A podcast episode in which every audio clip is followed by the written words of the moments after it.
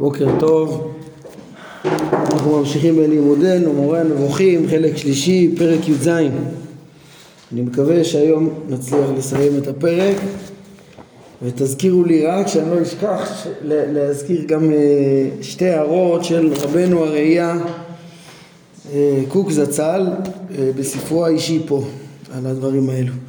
טוב, הגענו לפסקה עשרים.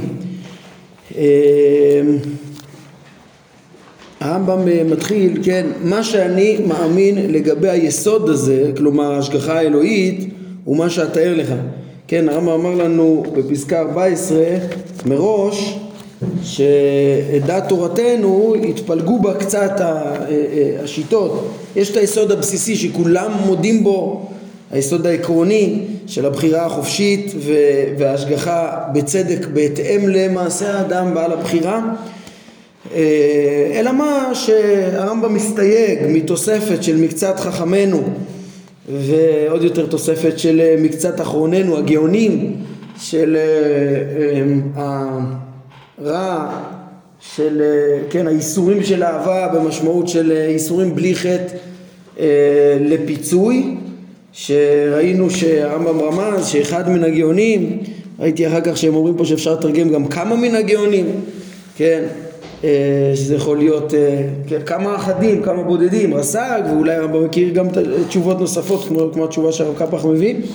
על כל פנים, שאפילו דיברו על פיצוי לבעלי חיים, אז מזה הוא הסתייג, ולאפוק הזה הוא אומר מה הוא מאמין לגבי היסוד הזה, כן? מה שאני מדגיש זה שלא חלילה לפרש פה, ראיתי שיש מפרשים כאילו הרמב"ם מבחין בין דעת תורה לדעתו, חלילה, זה בכלל לא נכון, מפורש בפסקה, אה, אה, כי אני קוראים נכון את פסקה ארבע עשרה, בעצם הוא רוצה להגיד איך, איך נכון עוד אה, להוסיף ולהעמיק בהבנת היסוד התורני המוסכם באופן עקרוני על כולם, אבל הרמב"ם יוסיף ויחדד אותו כש, כן, חידוד בסיסי שההשגחה מיוחדת לבני אדם, כמו שנראה עכשיו, הוא, הוא לא ימציא את זה מעצמו, הוא מוצא את זה ב, ב, ב, בתורה ו, וספרי הנביאים, וכמו שנראה בדברי החכמים, אלא שהוא גם יוסיף בזה לאט לאט גם העמקות.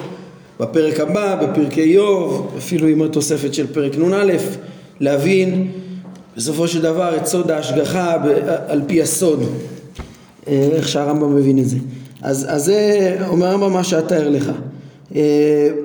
באמנה זו שאתאר לך איני מסתמך על הוכחה שהביאתני אליה. לא מדובר פה בהוכחות, כן? כל, כל, כל, אלא מה? אלא מה כן? אין פה הוכחות מוחלטות. אלא על מה שהתברר לי שהוא כוונת ספר האל, תורת משה, וספרי נביאנו, כן? אם מעיינים, אני, מעיון בתורה אני מבין שזה, זה באמת מה שהתורה מעידה, מה שהנביאים שמשיגים את האמיתות, שאי אפשר להוכיח בשכל, כמו שראינו בפרקי חידוש העולם, מה שהם מעידים, השפע, מה ש, ש, ש, שאפשר להשיג מה, מהאמיתות השופעות מאת השם, השכל, השפע השכלי ששופע מאת האל, גם לא בדרך הוכחה שכלית, זאת אומרת, קולטים את, את המסר הזה בנבואה. בדעה זו שאני מאמין, אומר הרמב"ם, יש זרויות מעטות יותר מן הדעות שנזכרו לאל, והיא קרובה יותר להיקש השכלי, זאת אומרת גם בהיקש השכלי המוגבל הלא נבואי שלא יכול להוכיח פה, אז זה, זה בעצם מסתבר ביותר. זה גם כן שוב מאוד דומה לאופן שהוא הכריע בשאלת חידוש העולם, מה הכי מתקבל על הדעת בסוף. ראינו שהיו זרויות מאוד מאוד גדולות שהדעות הקודמות היו צריכות לסבול, וכל אחד היה את המניע, את ההכרח שהיה מאוד חשוב לו כן לסבור, אז, אז הרמב"ם אומר גם בבחינה שכלית זה בעצם מה שיכלול את ההתבוננות, אמרנו, בטבע המציאות, זה יהיה מתאים לטבע המציאות, יחד עם הרצון ל- ל- ל- להבין שלא נעלם מאת הבורא דבר, ובצדק מוחלט, מה שהם פספסו גם כן, את ההבחנה בין המדרגות השונות בטבע, בין האדם לחיות וכו'. אומר הרמב"ם, אני מאמין שההשגחה האלוהית בעולם השפל הזה, כלומר למטה מגלגל הירח, היא רק בפרטי מן האדם בלבד. כן, יש השגחה גם בפרטים שלו כאריסטו, גם, אבל רק בפרטי מן האדם. כן, ורק במין זה כל מצבי פרטיו והטוב והרע הבאים עליהם נובעים מן הדין. כמו שנאמר, ככל דרכיו משפט, שזה העיקר התורני פה, כן? המשפט המוחלט ש... שיורד גם לפרטים ולא רק לחוקים צודקים ולהשגחה מינית כוללת צודקת, שזה שעם כל מה שתחת גלגלי הריח, כן? כן, למעלה ודאי יש השגחה אישית, כן? הכל קיים באיש, בפרט, אבל, אבל למטה מגלגלי הריח, רק המין האנושי, אז גם הפרטים שלו מסודרים, לא רק הכללים. אצל השאר זה רק הכללים. כן, ואילו שאר בעלי החיים, וכל שכן הצמחים וזולתם, שכל מה שהם מתחת מדרגת בעלי החיים, דעתי לגביהם היא כדעת אריסטו. כן, והרמב"ם מפרט, איני מאמין כלל שהעלה נפל בגלל ההשגחה עליו, ולא שהעכביש טרף את הזבוב, כן, הספציפי הזה, כל, כל עכביש, את כל זבוב שהוא טורף אותו ואוכל את מזונו, זה לא מכוח גזירת האל ורצונו הפרטי כעת. הקדוש ברוך, כן, הרמב"ם מדגיש, הקדוש ברוך הוא אה, אה, ודאי קבע חוקים שמזון העכבישים יהיה גם הזבובים וכדומה, או שעלים יוכלו ליפול, וכל זה חוקים טובים, צודקים, ש, שמתאימים לכל, למענהו, למען כל נברא ונברא, במקסימום שלמות שיש לו, באופן חוקי יש לו אה, אה, אה, שלמות, וכדומה, וגם השגחה כוללת למכלול, כי אנחנו רואים שדברים הם בשביל דברים אחרים, כן, יצרתי ופסיטיב, כמו שראינו פרק י"ג. אז, אז, אז, אז הרמב"ם אומר, אבל זה לא השגחה אישית פרטית, כמו שהמוסלמים רצו לומר, שיש בו גזירה לכל פרט, שזה נגד המושכל ו- ו- ו- ו- ונגד המוחש ונגד טבע המציאות.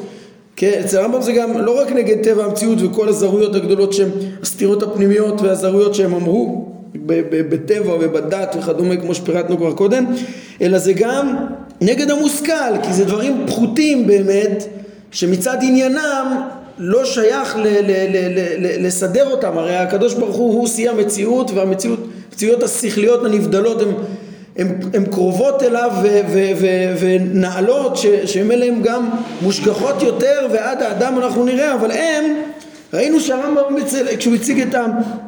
את ה, אין את הפילוסופים, אין את הכלם, שזה אצל הפילוסופים היה קיצוניות שלא יכול להיות שהאדם לא מושגח, ואצל הכלם ה, כן, השריעה והמועתזלה, אז הרמב"ם אומר שזה אבסורד שהם אומרים שאפילו הדברים שאין טעם להשגיח בהם, אולי ככה נדגיש את זה, זה לא רק שהם פחותים והקדוש ברוך הוא מתוך זלזול לא משגיח בהם, לא, הוא קבע את החוקים הכי טובים שבזה, אלא זה מיותר לחלוטין. מה זה משנה אם מעלה פה לפה לפה?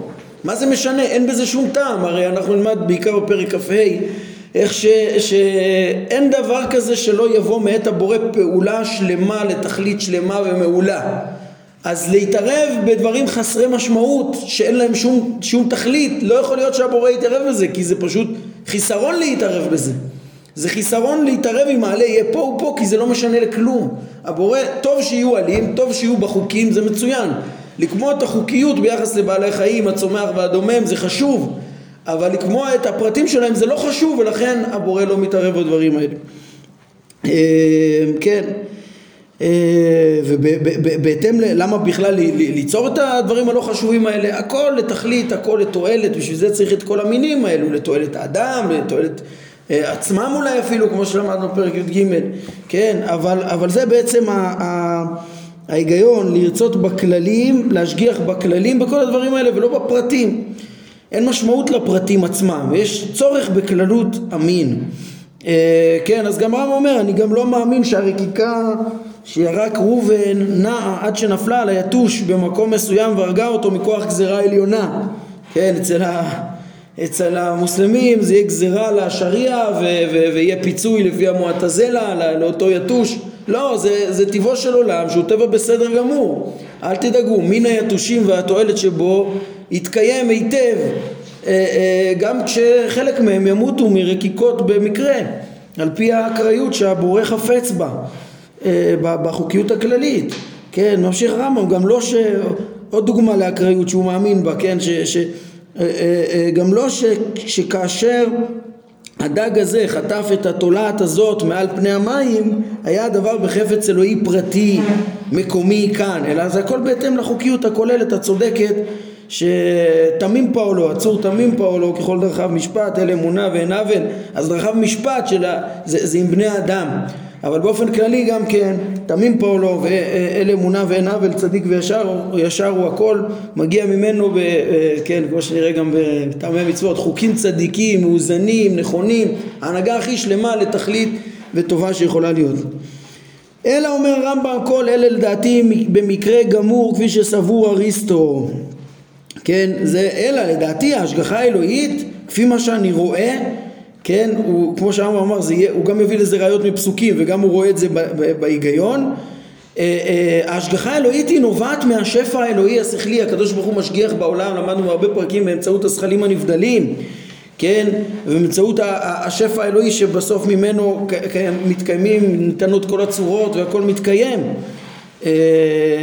כל החוקיות מתקיימת מכוח השפע האלוהי ששופע מאת השם, ובאמצעות השפע האלוהי הזה, והמין שדבק בו אותו שפע שכלי עד שהפך לבעל שכל, לא רק קיבל צורה חיונית וכדומה, אלא המין האנושי שגם הפך לבעל שכל ונתגלה לו כל מה שגלוי לבעלי שכל, הוא שנלוותה אליו ההשגחה האלוהית ושקלה את כל מעשיו על דרך השכר והעונש. דווקא המין האנושי שזוכים יותר להתקרב לשפע האלוהי, עד כדי כך שהם מקבלים מהשפע האלוהי שכל, אז אותם, שימו לב, הרמב"ם אומר פה בפירוש דבר חשוב, שאני, שאני עוד מעט יוצאים מאיזו דעה אחרת, אליו נלווית ההשגחה, הוא גם מקבל שכל וגם השגחה, יש בו שני עניינים, כן? וההשגחה היא גם שוקלת את כל מעשיו אה, אה, על דרך השכר והעונש. אולי אני כבר התחלתי להגיד, אז אני אגיד לכם שיש דעה, כן, שלוקחת פה את הדברים של הרמב"ם לכיוון קיצוני וחושבת שזו דעת הרמב"ם, אה, והיא גם כן איזו הפרזה. הרי הרמב"ם כבר פה בפסקה אומר שההשגחה מיוחדת על האדם, הרמב"ם גם מסביר למה היא באדם, הוא מוכיח את זה מהכתובים, אבל זה גם, זה גם הגיוני, זה גם הכרחי, זה גם מתאים לטבע המציאות. הרמב"ם רוצה לומר שזה בהתאם למדרגה של הבן אדם, שכל המין האנושי קיבל צורה עליונה, צלם אלוהים, עם יכולת להשכיל, והוא יכול לקנות מושכלות בפועל וכדומה, אז, אז המין האנושי קיבל את הצורה הזאת, ובהתאם לרמת השכל שלו, גם הרמב"ם מפרט את זה בפרק, בפרק הבא יותר, ככה תהיה רמת ההשגחה בו. והזכרנו כבר כמה פעמים, בפרק נ"א עוד יפרט את זה עוד יותר, גם שלא רק בהתאם לרמה של החוכמה הכוללת, אלא צריך גם להיות מרוכז בדעה כדי להיות ממש מושגח ומוגן וכו'. אבל בהתאם לרמה של ההשכלה, ככה ההשגחה, זה השיטה של הרמב"ם. באו אה, חכמים ואמרו, אה, הרמב"ם אומר שההשגחה היא בהתאם לשכל? אז הם רצו לומר שההשגחה היא לא, נוסע, היא לא דבר נוסף על עצם השכל שהבן, שהבן אדם קיבל. ככה הם אה, התאימו את ההשגחה לטבע המציאות לחלוטין, כן? שמה, מה זה לא, מה זה אומר שמצביו של האדם יותר מושגחים? הוא קיבל שכל שיכול להנהיג את, את מעשיו, וככל שהוא יהיה יותר חכם, הוא יתנהל יותר נכון, ינצל יותר, מיותר פגעים, רק באמצעות שכלו. כן? אתם שמים לב, הם, הם, הם הלכו בצעד נוסף קיצוני, עד כדי כך שאפשר לומר שהם הפכו את הרמב"ם לדעת אריסטו, עזב השם את הארץ. יש כאלה, כן, אולי יש רמות רמות, כמה לקחו את זה, אבל צריך לדעת להיזהר פה. לבוא ולהגיד ש, שכל ההשגחה האלוהית היא רק עצם נתינת השכל, זה כבר, זה כבר להגיד שהבורא לא, או עד כדי כך, אם מישהו, אם מישהו יגיד את זה שהוא לא יכול לשנות פה, שהבורא לא, לא יכול או לא רוצה ולא משנה אף פעם, זה כבר לשכוח את פרקי, פרקי חידוש העולם, ששם הרמב"ם לימד על, ה, על היכולת של הניסים והחשיבות של אמונת חידוש העולם. בשביל מה? בשביל ללמד, כי הניסים מלמדים על החופשיות, שאין חוקיות מוכרחת, אלא באמת יש חופשיות אלוהית ש, שהוא יכול לעשות מה שהוא רוצה. יכול להיות נס שהוא לא בחוקים, זה צריך תמיד לא לשכוח את פרקי חידוש העולם כשמגיעים לפרקי ההשגחה. כי, כי באמת השיטה הזאת, תדעו לכם, היא, היא לא צחוק, היא, היא באמת במגמה של הרמב"ם פה, באמת אה, אה, צריך לשים לב שהוא רוצה ל, ל, ל, לתאם את ההשגחה עם טבע המציאות הנראית, ובאמת יותר מזה אני אגיד, לפעמים באמת כנראה הקדוש ברוך הוא בהשגחתו ובצדקו ינהל גם את האדם בתוך החוקיות הטבעית ולא יוציא אותו ממנה, ובעצם יימצא ש, שהתוספת השגחה המיוחדת והצודקת על אדם מסוים זה, זה שהוא יצליח בהתאם לחוכמתו ובהתאם למקרה הטבע, כן? אלא שזה יהיה בהשגחה אלוהית מדוקדקת וזה יהיה בצדק. זה, זה יקרה לפעמים, אבל האל הגדול שאני רוצה לומר זה מה שדייקנו כאן. זה אסור להגיד שרק זה קיים. כן, אני מאוד מדגיש שבפרקי ההשגחה זה באמת מטעה קצת לחשוב את זה, כי, כי אומנם הרמב"ם גם, גם אה, מדבר פה על, אה, על, על ההשגחה בהרבה ביטויים כפשוטם, כל הפסקאות האלו שהוא מתאר את יסוד התורה כפשוטם, אבל, אבל, אבל יש כאלה שאומרים, כן, הוא רוצה לרמוז שהחכמים הבינו שבאמת ההשגחה היא רק מה ש, ש, ש, היא דבוקה לשכל ורק עצם נתינת השכל לאדם. אז, אז אני אומר, זה נכון שהרמב"ם רומז לדבר הזה שהרבה פעמים זה ככה, אבל, וזה נכון שהמגמה שלו ב, ב, ב, ב, בפרקים האלו זה, זה באמת להתאים את ההשגחה לטבע המציאות, והרבה פעמים זה יהיה ככה, אבל לקחת את זה לקיצוניות, כן, מבחינה הזאת אני, יש פה איזו התחלה של רעיון נכון, לקחת את זה לקיצוניות, כאילו אין השגחה נוספת לזה, שזה הסמן הימני פה הקיצוני שצריך להדריך אותנו, שאסור לשכוח אותו, שהוא ההבדל בין הכפירה של אריסטו לבין עזב את השם את הארץ, לבין הבנה שהקדוש ברוך הוא מנהיג את האדם גם הרבה דרך חוקי הטבע. זה ההבנה שיש גם ניסים וגם יש יכולת לשנות את הטבע, כן? אז זה מדויק גם בפסקה שלנו, שכשהרמב"ם מלמד את היסוד הזה שההשגחה היא, היא נובע, כפי מה שאני רואה נובעת מה, מהשפע השכלי, ואמין שדבק בו אותו שפע שכלי עד שהפך לבעל שכל ונתגלה לו כל מה שגלוי בעלי שכל, לא, לא זהו עצם ההשגחה שבו, זה גם אריסטו יאמר, זה יש לה על כל המינים, כל אחד, אלא שפה יש לו, הוא פשוט מדרגה יותר גבוהה, לא, הוא שנלוותה אליו ההשגחה האלוהית, שזה דבר נוסף, כן, גם ל, ל, ל, להתערב אם צריך, אני מודה שזה רק אם צריך, ולפי הרמב"ם בדרך כלל לא צריך, להפך, אנחנו נראה באיוב ש... ש... ש... שההתערבות הזאת היא נדירה, פעמיים שלוש עם גבר, באמת ל... ל... להתערב לשנות חוקי הטבע זה מאוד מאוד נדיר, אם ב... ב... כן, יכול להיות אדם ישר, אבל אם הוא לא חכם, יודע את השם, הדרגה מאוד גבוהה, של הסגבהו כי ידע שמי, כי בי חשק ואפלתהו, ששם גם יפלו, יפול אה, אה, מצידו, אלף רובבה ממינו, זה נראה בפרק כנון א', שיר של פגעים. זה נאמר על היודע, גמור, בשעת ידיעתו, זה נדיר. זה נכון שזה קיים, אבל באופן עקרוני, תמיד המעשים הם בשיקול ויש יש אפשרות גם לשנות. זה מאוד מאוד חשוב, כן? אז זה מה שאומרים בו, נלוותה אליו השגחה אלוהית ושקלה את כל מעשיו על דרך השכר והעונש. על פי מה, חוכמתו ועל פי מעשיו הוא זוכה, רואים פה. זה גם לא רק חוכמה. המעשים אנחנו יודעים שהם אמצעים לחוכמה, כן, זה נכון שהעיקר זה החוכמה, אבל, אבל המעשים מתקנים מידות הנפש ומאפשרים לאדם להידבק בשפע השכלי, והנפש מתעצמת בקיום מושכלה, ולכן גם, גם המעשים חשובים, כל מעשה יש בו איזה פוטנציאל שמקרב לבורא, או מימוש דעה, אם זה מגיע מתוך דעה נכונה, כן? ועל כל פנים הדגש של הרמב"ם פה, הרמב"ם לא מתמודד עם, עם, עם, עם, עם, עם שיטה כזאת שאומרת, כן, לא כאן, להגיד כאילו יש לה, שמנסה להבין את הגבול של כמה, כמה ההשגחה היא רק בתוך חוקי הטבע וכמה היא מוציאה מהם. זה גבול שרק לקדוש ברוך הוא. אבל הוא כן מתמודד עם אריסטו, שלהגיד שזה רק השפע השכלי זה בלתי אפשרי. אז זה מסר מאוד מאוד חשוב להבין אותו. הנה, סביב הפסקה הבאה, יש כאן ויכוח על הדבר הזה. אה, אה, כאן, כאן הוא פשוט מתמקד ולהגיד, תדעו לכם, לעומת הבעלי חיים, המין האנושי שזכה לצורה עליונה, הוא גם כן מושגח וכל מעשיו מושגחים. כן, וכדי להבין, נו, אז איך, את הסדר פה, הרי יש צדיק ורע לו רשע וטוב לו, כן נצטרך גם כן את היסוד הזה, של להבין שלא כל אחד יש לו את ההצדקה לצאת מהסדר הטבעי, או, או אפילו, כן, בנס, או אפילו בטבע, להיות מוגן מהפגעים הטבעיים. אה, מה, אז, אז, אז, אז איך זה נקרא על פי חוכמתו ועל פי מעשיו הוא זוכה? אה, כי, כי אנחנו נלמד, כי, כי, כי, כי גם הפגעים הגופניים הם לא דבר כל כך נורא, הם לא הדבר החשוב. הדבר החשוב זה, זה בסוף ההישארות הנצחית של הבן אדם, כמו שנראה בפרקי איוב, ומלא יש שכר ועונש, ועיקר השכר, כמו שהרמב"ם לימד ב- ב- ב- בספרים שלו, משנה תורה ו- ו- ו- ופירוש המשנה שהם להמון, עיקר השכר זה לעולם הבא. אומר הרמב"ם, דוגמה, הוא אומר, אם הייתה תביעתה של הספינה על יושביה, כאמור לאל, אצל אריסטו, או נפילת הגג על יושבי הבית, במקרה גמור, נכון ש...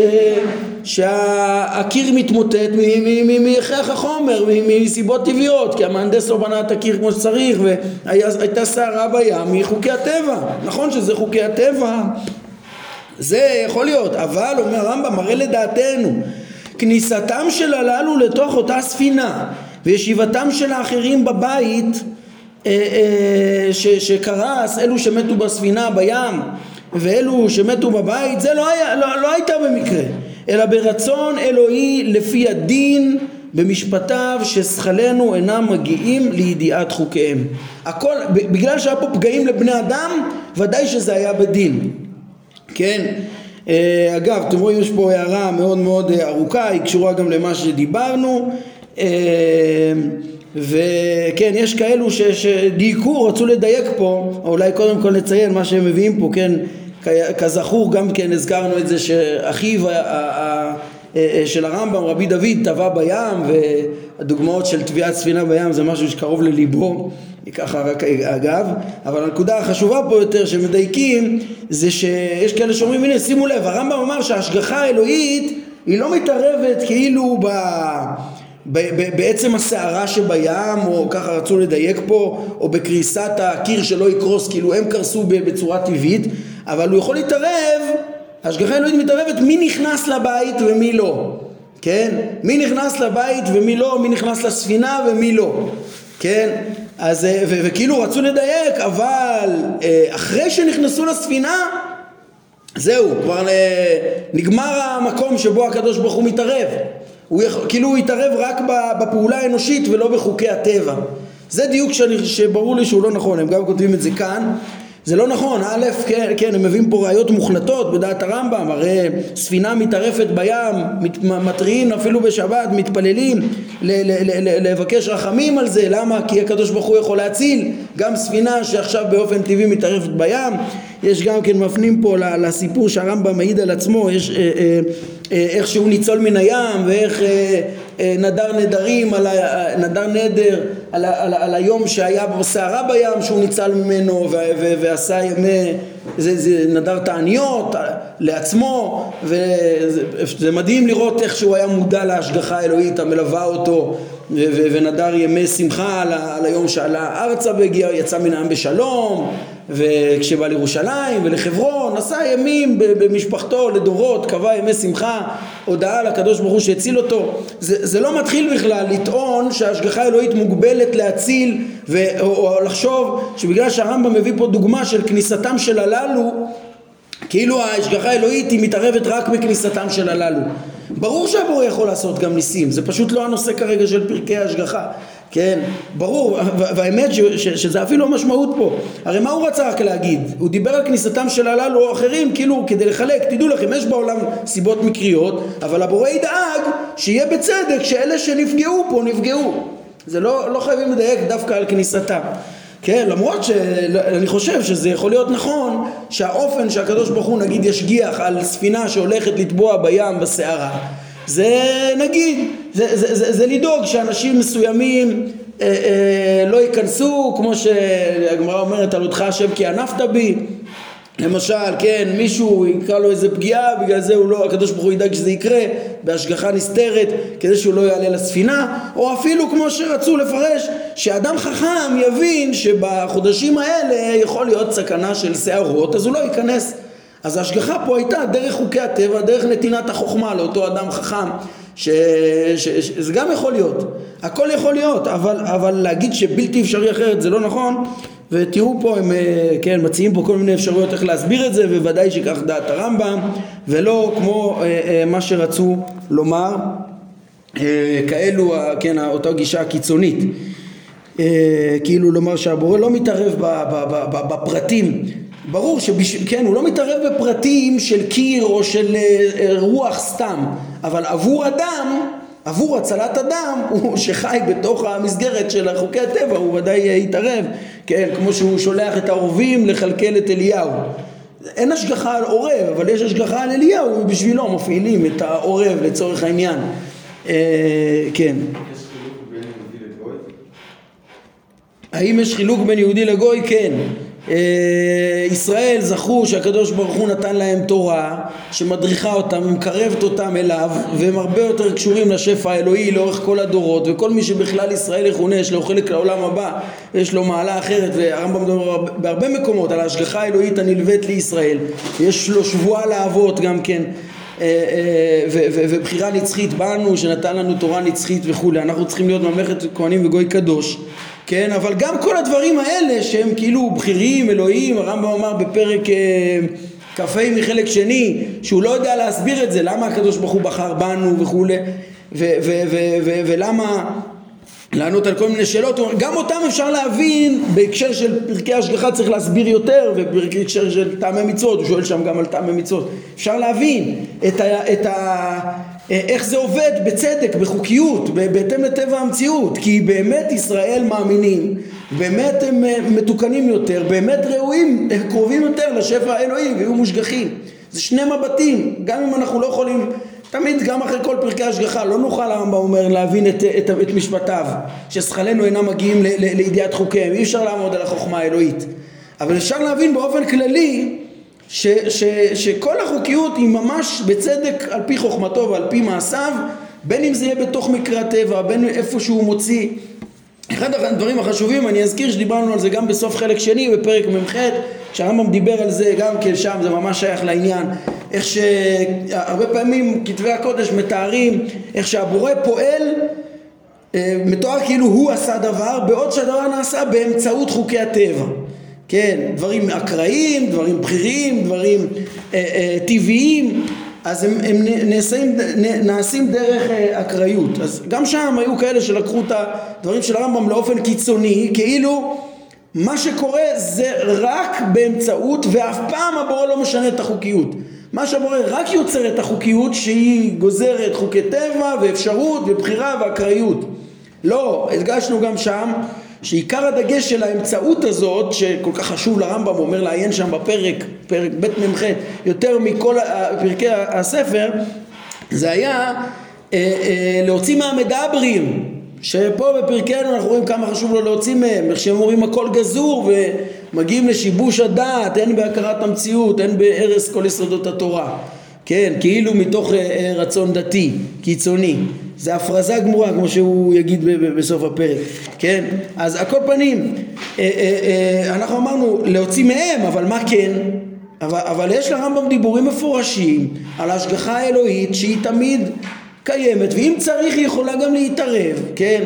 ונכון ש, שהרבה פעמים הבורא מתערב בתוך חוקי הטבע, כן? הוא דיבר שם על דברים שאנחנו לומדים פרשיות השבוע, על יוסף, איך שדברים קורים שם מבחירות שהבורא לא מתערב בהם, בחירות של האחים, ו... ומסיבות אקראיות שונות בסוף הוא, הוא מתגלגל בכל גלגולה וזה, ונאמר שהשם אלוהים אה, אה, אה, שלחני הנה, אה, אה, יוסף אומר. איך זה? כי יש דברים שהוא יתערב איפה שהוא כן מתערב, לא בבחירות האנושיות, ותמיד זה היה באמצעות החוקיות גם כן, דרך החוקיות. הזכרנו אז, בהקדמה למשנה יש אחד המקומות המיוחדים גם כן שהרמב"ם מדבר על ההשגחה הנסתרת שבתוך הטבע לטובת הצדיק, איך שיכולים שנים לעבוד עבדים, לבנות ארמון וכולי, כדי שיום אחד יבוא הצדיק וישב בצל, בצל אחד מקטלי החומה ש, שסביב הארמון או משהו.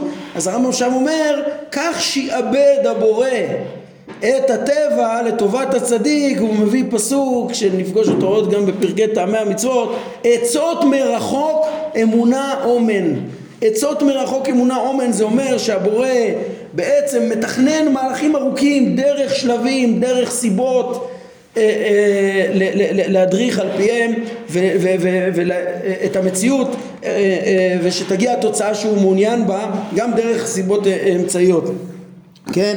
אז זה בעצם העצות מלכות אמונה האמן וההשגחה. זה מה שהרמב"ן קורא לניסים נסתרים, כן? שאצלו כל המצוות זה, זה אצל הרמב"ן הוא אומר זה אין קשר בין הפעולה לתוצאה, זה הכל נס, אלא שאתה לא רואה את זה כי זה נס נסתר, הכל בתוך. הרמב"ם ממעט מהנס הנסתר ומאוד מאוד נתאמץ להסביר מה פתאום. אני רוצה להגיד שוודאי שגם אצלו ההשגחה הזאת קיימת, אלא שהיא הרבה יותר עובדת בתוך החוקיות. המצוות, אנחנו נלמד בטעמי המצוות, הן באמת מתקנות את האדם, באמת מרוממות אותו, באמת הוא נעשה יותר מוגן, מוגן שלא יכולו לפגוע בו אפילו בגשמיות, וגם שיהיה לו ברכה גדולה בגשמיות, כן? האבות עליהם ברכה והצלחה וכו'. זה גם עובד כי הם חכמים יותר וכי הם... אבל זה גם עובד עם השגחה אלוהית, ואיפה הגבול פה הוא דק וקשה, כן? על, על כל פנים מה שרצינו לומר בעצם ולהדגיש זה אה, שבפרק ממחת גם כן לא, לא ללכת עם ההבנה הקיצונית שאמרה בעצם שהקדוש ברוך הוא פועל רק באמצעות חוקי הטבע לחלוטין, אלא כן דיינו כאילו רק הם קיימים, אלא לא, יכול להיות שהוא גם יתערב ויעשה נס, אבל הניסים יהיו באמצעות חוקי הטבע. כן, יש כן זה גם באלף סמך ו', דיברנו על זה בעניין של הלוחות, לא ניכנס לזה, וככה גם בפרק שלנו. בפרק שלנו אנחנו רוצים לומר, כן, אולי יש דבר כזה שהבורא פועל באמצעות חוקי הטבע, אבל יש לו את היכולת להתערב ולפעול אה, אה, בתוך חוקי הטבע, כן, מעין אה, אה, עצות מרחוק אמונה אה, אומן, כמו שאמרנו מהקדמה למשנה, ובלתי אפשרי להגיד שלקחת אותו עד הסוף כאילו אה, הוא פועל רק באמצעות חוקי הטבע ולא יכול לשנות אותם, שזה ממש לקחת אותו לדעת אריסטו, שהרי ראינו איך שהוא התנגד אליו אה, בתוקף. טוב, באופן כללי גם ה- ה- צריך לדעת שכל הכיוון הזה ש- שכאילו רצה לקחת את הרמב"ם ל- להבנה כאילו בפרקי ההשגחה פה הוא... הוא, הוא אה, הוא בא ללמד שעצם הטבע הוא ההשגחה בצורה כזאת קיצונית, זה ודאי גם דבר בלתי, כן, לא נכון, גם אם משווים את כל דברי הרמב"ם בכל המקומות האחרים, בכל שאר כתביו, הוא מדבר תמיד בכזה רגש בעניין ההשגחה ובאופן כזה מוחלט לתאר איך שבלתי אפשרי לייחס את... את את הדברים למקרה, ושזה הפך התורה בהלכות העניות ובאיגרת תימן ובאיגרת תחיית המתים ובאיגרת לחכמי מונפליה, שאני עוד מקווה שבהמשך אנחנו עוד נקרא אותה בפנים אולי אפילו, איך שהרמב"ם אומר עוד, את, מלמד על יסוד ההשגחה להבין ש, ש, שהקדוש ברוך הוא מתערב פה ולא, ודברים לא מגיעים אלינו במקרה, כל פרטי אדם מושגחים, כן, אלא מה, אז, אז, אז להבין ש... לתאם את הדברים של הרמב"ם במורה עם שאר הכתבים זה פשוט בלתי אפשרי אם לוקחים אותו לפירוש קיצוני, אבל לפי דרכנו הכל מתיישב, לפי דרכנו יש פה אה, שיטה אחת, כן, שכל מה שהמורה מחדש זה שהרבה פעמים ההשגחה האלוהית המכוונת היא תהיה להשאיר ממש בחוקי הטבע או לסדר אותה איך היא מתאימה לחוקי הטבע, אבל היסוד הבסיסי הוא שהבורא באמת משגיח, ואם צריך הוא גם יתערב וישתנה בתוך חוקי הטבע בצורה נסתרת, באופן נדיר יש אפילו ניסים, וככה השיטה היא מתואמת, כן, אלא מה, מה, שאומר, מה אומרים אותם אה, אה, אה, הוגים קיצוניים, הם, אה, לא, אי אפשר להעביר ראיות מכתבי הרמב"ם האחרים, כן, אלא המורה, הוא, המורה שהוא, הוא סותר את מה שהוא כותב במקומות אחרים, הוא אומר את זה רק להמון, כמובן שזה אה, אה, בלתי מתקבל על הדעת, זה אולי רק לפי שיטתם, בסתירה מהסוג השביעי, כאילו הרמב"ם בא לבלבל אותנו וכאילו הרמב"ם חי באופן אחד שרימה אנשים ולימד דברים אחרים וחשב דברים אחרים, זה דברים שהם בלתי אפשריים לפי שיטתנו, איך שפרשנו את סוג הסתירה השביעית, ודווקא לפי שיטתנו הדברים הולכים הכל ביחד. אבל אני אגיד יותר מזה, אפילו הרי גם במורה עצמו, גם במורה עצמו הרי יש, יש ראיות לפי דרכנו, אנחנו נראה בפרקי טעמי המצוות איך הרמב"ם מדבר על הניסים ועל ההשגחה, כמה זה חשוב, או בפרקי חידוש העולם, ומה תגידו, אה גם שם זה עוד לא שיא שיטתו בהשגחה. האמת שבכל הדברים האלה יש משהו, ובאמת בפרקי ההשגחה הוא מסביר ומדגיש משהו אחר יותר עמוק מיסוד ההשגחה, איך שהוא כותב בשאר כתביו ואפילו במורה נבוכים עצמו במקומות אחרים. אז יש משהו בטענה הזאת, אבל לקחת אותה עד הסוף זה בלתי אפשרי, ובייחוד שהנה אפילו אנחנו עכשיו בפרקי ההשגחה עצמם, ופה אנחנו רואים איך שהרמב"ם מתאר את ההשגחה כדבר נוסף שנלווה לשכל ולא עצם השכל, ושהוא גם בהתאם למעשים ולא רק בהתאם לחוכמה, ופה פה אנחנו מדייקים את הדברים האלו. טוב, אז זה בכל פנים דברים מאוד מאוד חשובים להבין נכון את מהות ההשגחה, ומפאת קוצר הזמן אנחנו חייבים לסיים כאן ולהשאיר את השלמת הפרק בעזרת השם, כל הראיות של הרמב"ם מדברי הנביאים לעניין שההשגחה דבקה דווקא במין האנושי, וכל היחס להשגחה הכוללת לבעלי החיים, כל העניין הזה אנחנו נראה בפעם הבאה, וכמובן שנצטרך לזכור גם כן את מה שאמרתי, להביא את הערות רבנו הראייה קוק גם כן מספרו, מספר מורה נבוכים האישי שלו. כל זה בעזרת השם אני מקווה שנשלים בפעם הבאה, ונעצור כאן להיום. ברוך אדוני לעולם, אמן ואמן.